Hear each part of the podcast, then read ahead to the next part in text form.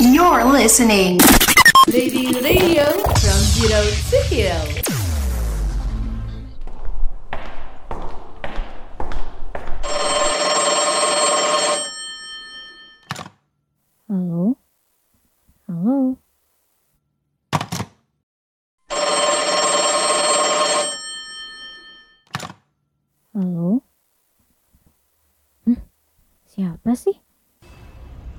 Waktunya Jumat Kliwon di ROM.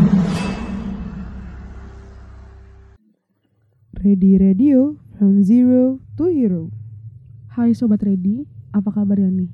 Udah lama kita nggak ngobrol dan cicat bareng. Balik lagi dengan gue Gisel dan temenin sama partner gue, gue Rani dan kali ini gue bakalan nemenin lo dan juga Gisel di 15 menit ke depan. Oke, Sel. Sebelumnya gue mau nanya dulu nih sama lo. Lo tuh sekarang lagi ngekos, tinggal sama orang tua atau lagi di asrama sih? Gue masih di asrama sih Ran, karena kan belum jam, belum bukan jam sih, belum harinya keluar dari asrama kan. Cuma sebenarnya sih kalau di asrama tuh kan banyak tuh kayak isu-isu ataupun yang kayak cerita-cerita mistis atau horor gitu kan. Nah kalau di asrama kan udah biasa gitu. Karena kalau di asrama kan memang karena dari dulu udah ada penghuninya, jadi kayak mungkin gitu ada yang ketinggalan gitu kan di situ.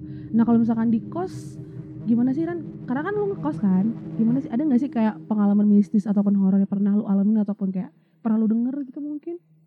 Kalau dari gue ya, jujur banyak sih.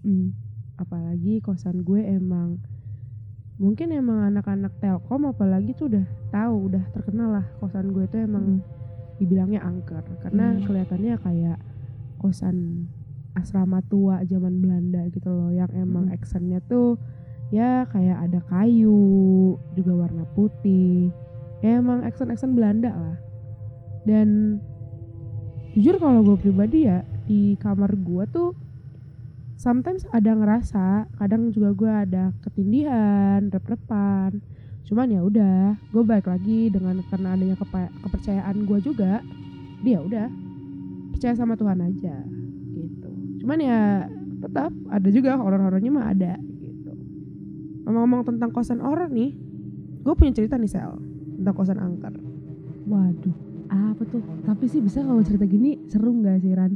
Nah daripada Sobat Ready penasaran, mending stay tune terus di Jumat Kliwon. they are all around you Mereka yang pergi terusik kembali.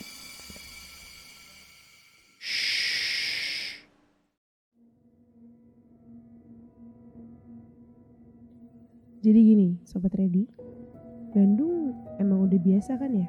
Jadi tempat tujuan kuliah anak-anak lulusan SMA. Selama kuliah itu, mahasiswa biasanya punya pilihan antara pilih tinggal di asrama kampus, kontrak, atau ngekos. Nah, banyak di antara mereka yang lebih milih buat ngekos. Ya, salah satunya Mirna. Mirna ini adalah mahasiswa asal Cirebon yang baru aja diterima di salah satu perguruan tinggi yang ada di Bandung. Secara nggak sadar, setelah ngerantau, ternyata dia memilih kos yang nggak biasa. Ya, nggak kayak kosan pada umumnya. Kosan yang Mirna tinggali adalah rumah milik suami istri yang bisa dibilang sudah berumur. Mereka sebut aja namanya Oma dan Opa. Di sana juga ada tukang bersih-bersih, namanya Kang Arman. Rumah itu memiliki empat ruang kamar. Tidak seperti kosan pada umumnya yang punya banyak kamar. Dan empat kamar itu terdiri dari kamar Oma dan Opa. Dan tiga kamar lainnya itu jadi kamar anak-anak yang gak dipakai. Sehingga kamar-kamar itu ya dijadikan kamar kos aja sama Oma dan Opa. Semenjak Mirna berkuliah, satu kamar ditempati olehnya sehingga tersisa lagi dua kamar. Mirna memilih tempat tersebut dengan alasan terlihat bersih dan tergolong murah. Awalnya keseharian Mirna ya berjalan biasa aja dan berjalan baik-baik aja. Hingga suatu saat Oma dan Opa berpamitan untuk menjenguk anak mereka selama seminggu ke Sukabumi. Semenjak kepergian Oma dan Opa ke Sukabumi, Mirna mulai ngerasa kesepian dan cemas. Ditambah lagi, Mirna datang bulan pada saat itu dan hari pertama pula lagi. Beberapa waktu kemudian, Mirna memutuskan untuk membuat teh hangat. Ketika Mirna lagi ngebuat teh hangat di dapur, tiba-tiba terdengar suara laki-laki. Mirna, lagi apa? Bikin teh, Kang. Mirna menjawab suara itu. Namun, saat Mirna menoleh ke belakang, gak ada siapa-siapa di situ. Mirna berusaha berpikir positif dan mungkin saja yang bertanya tadi adalah Kang Arman, tukang bersih-bersih di rumah itu. Setelah membuat teh, Mirna pun kembali ke kamar. Saat berjalan melewati ruang tamu, terlihat sosok bapak-bapak duduk menghadap TV dan membelakangi Mirna. Di situ Mirna cemas. Suasana pun mencekam. Saat itu, Mirna tetap berusaha untuk tidak berpikir macam-macam. Mungkin itu adalah salah satu anak dari pemilik kosan. Setahu Mirna, Oma dan Opa memiliki tiga orang anak yang udah berkeluarga dan merantau. Selang beberapa waktu kemudian, Kang Arman pun datang untuk bersih-bersih seperti biasanya. Melihat kedatangan Kang Arman, Mirna pun langsung bergegas menanyakan hal yang dialaminya kepada Kang Arman. Setelah itu, Kang Arman pun langsung menunjukkan foto keluarga Oma dan Opa beserta anak-anaknya. Dan ternyata benar aja, sosok laki-laki yang dilihatnya tadi ternyata ada di dalam foto tersebut. Yang tengah itu Kang, tadi duduk di ruang tamu, terus masuk ke kamar mandi. Eh, sampai sekarang belum keluar orangnya. Itu anaknya Oma ya Kang? Mendengar pertanyaan itu, Kang Arman pun menjawab, yang salah lihat kali gak mungkin yang itu mah itu almarhum Kang Hendra sudah lama meninggal juga almarhum Kang Hendra mendengar jawaban itu Nina langsung merinding perasaannya menjadi tak karuan dan dia pun masih belum percaya dengan apa yang dia lihat setelah mengetahui fakta keluarga tersebut. Kang Arman lalu mengetuk pintu untuk membantu menenangkan Mirna namun, ternyata kamar mandi itu tak terkunci. Dan setelah dibuka, tidak ada siapa-siapa di sana. Wah, gila sih. Merinding lah gua Ran. Ya gimana ya, Sel? Ya, mungkin emang setiap kosan tuh biasanya kayak gitu. Yang tadi gue juga bilang, kosan gue juga horor sih. Ya tapi nggak sampai nampakin wujud juga sih. Kalau ini kan udah sampai nampakin wujud ya. Tapi ya mungkin emang cuman mau silaturahmi kali ya Kang Hendra tuh. Mungkin kangen sama situasi di rumah kayak gimana ya nggak Sel? Bisa jadi sih. Karena kan pasti kayak kalau misalkan karena gue pernah denger nih kan kata Hmm. orang biasa kalau misalkan hantu bisa nunjukin wujudnya itu berarti dia punya power yang gede gitu loh. Hmm, Jadi iya, kayak iya, berarti iya. memang dia ada kekuatan gak tau dari dalam atau gimana Hmm. yang ngebuat dia tuh bisa nunjukin wujud karena sebenarnya hantu tuh nggak bisa nunjukin wujud Iya iya. gitu. Jadi mungkin dia dikasih makan sama pihak sana atau gimana juga gak sih? Iya. Jadi serem banget kayak gitu. Ya, oke. Dan by the way nih Sobat Ready, jangan main cabut dulu. Karena masih ada cerita seru lagi nih di segmen selanjutnya. So, stay tune terus ya Sobat Ready. Mereka yang pergi terusik kembali.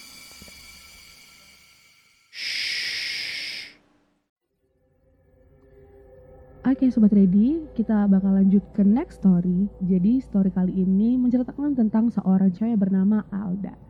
Kenapa sih si Alda ini gitu kan? Nah, sekitar tahun 2010, seorang remaja bernama Alda sedang menempuh kuliah di salah satu universitas negeri.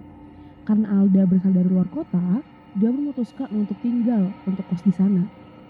Nah, Alda mendapatkan tempat tinggal yang tidak terlalu jauh dari fakultasnya, sekitar 10 menit lah kalau misalkan kita jalan kaki. Kos pilihannya itu memiliki dua lantai dengan total 20 kamar. Alda tinggal di lantai satu dengan nomor kamar 7. Penghuni kosan di sana juga kebanyakan seniornya.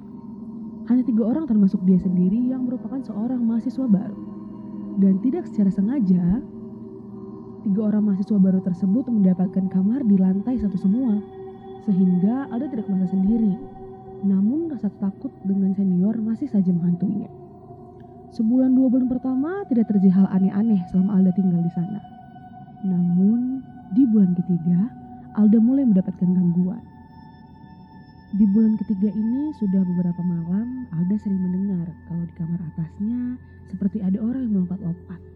Dan itu berlangsung cukup lama, sekitar 15 menit. Namun Alda pikir itu adalah kakak senior yang lagi olahraga ataupun workout di kamarnya. Alda tidak mempermasalahkan hal tersebut karena waktu masih menunjukkan pukul 8, jadi dia merasa itu bukan waktu yang cukup lama. Suara itu terus terdengar selama empat hari. Setelah lewat empat hari, suara itu sudah tidak terdengar lagi. Namun seminggu kemudian, tempatnya di malam Jumat, sesuatu terjadi. Ketika Alda sedang bermain handphone sekitar jam 9 malam, tiba-tiba suara lompatan dari atas kamarnya terdengar lagi. Tapi suara lompatan tersebut terdengar lebih kencang dari biasanya. Seperti orang yang sengaja berniat untuk mengganggu orang di kamar bawahnya. Di situ Alda ngedumel. Ngapain sih nih orang lompat-lompat jam segini? Setelah Alda ngedumel, lalu terdengar suara di langit-langit kamarnya, ada suara menjawab. Keganggu ya. Alda langsung merinding sekujur badan karena suara itu terdengar sangat jelas dari arah atas. Di situ Alda merasa aneh karena dia hanya ngedumel. Gak mungkin orang di kamar atasnya bisa dengar omelannya.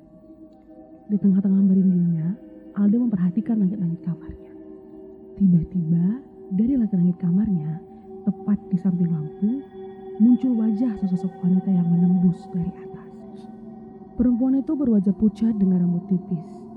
Tak lama kemudian, sosok perempuan itu langsung tersenyum menakutkan ke arah Alda.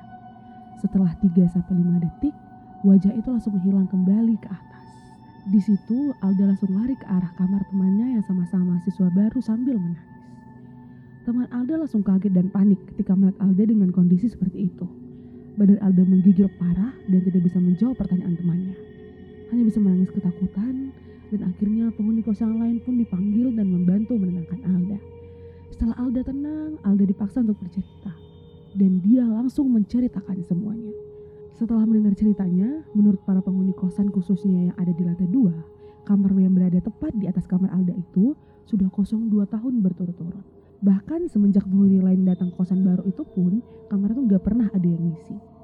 Akhirnya, semenjak kejadian itu, Alda memutuskan untuk pindah tempat tinggal ke kosan yang lain. Ih, serem juga ya ternyata Sal. Gue kalau jadi Alda udah pasti auto pingsan sih. Ya gimana gak pingsan ya Sobat Ready? Masa bisa tiba-tiba muncul dari atas langit-langit kayak gitu sih? Iya sih sebenarnya yang buat gue juga merinding Ran adalah kayak dia kan kayak jam 8 malam ya. Kan Hmm. logikanya kan oke gue ngerti sih mungkin ada workout di jam 8 malam. Cuman kan kalau kalau tiba-tiba yang lompat dan menampakkan mukanya langsung itu kan kayak jump scare gak sih jatuhnya? Iya dan Terus maksudnya kayak kebayang kan pasti gitu kayak duar. iya dan gak make sense-nya lagi itu tuh langsung dari atas langit-langit gitu Mm-mm. ngeliatin mukanya. Wah gila sih ini. Iya. Nah, Sobat Ready gimana nih? Ceritanya udah bikin bulu kuduk kalian merinding belum? Sobat Ready jangan ke mana-mana dulu ya, karena masih ada segmen selanjutnya. So, stay tune terus di Jumat Kliwon kali ini. Mereka yang pergi terusik kembali.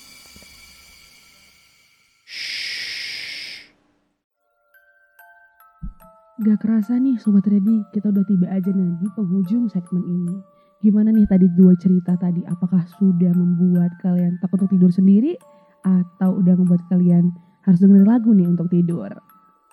Dan Sobat Ready yang emang lagi ngekos atau lagi di asrama ataupun lagi tinggal sama orang tuanya, tetap gak boleh takut sama yang namanya makhluk halus seperti itu. Benar. Karena yang namanya makhluk-makhluk seperti itu emang cuman buat ngagetin kita doang Hmm. dan lupa sama Tuhan sebenarnya. Jadi ya obatnya adalah jangan lupa sama Tuhan. Mau apa pun agama kamu, mau apa pun itu tetap jangan lupa sama Tuhan dan tetap berdoa. Tetap ingat sama yang di atas. Yes, bener banget. Oke, mungkin segitu dulu aja. Jangan lupa untuk cek Instagram dan juga Spotify dari Ready Radio, at Radio. Dan kalian juga harus stay tune untuk episode selanjutnya. Oke, segitu dulu aja. Gue Gisel pamit, dia juga teman gue. Gue Rani pamit undur diri. See you in the next episode. Jumat Kliwon. They are all around you. Bye. Bapakku dibawa ke pantai selatan dan diminta untuk berendam. Di sana, beliau menemukan sesuatu yang janggal yang bergerak di air. Usut punya usut, ternyata itu Udah denger Jumat Kliwonnya? Buka pintu Gi.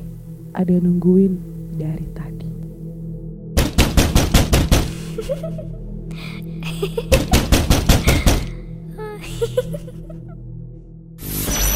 You're listening. Lady Radio from Zero to Hero.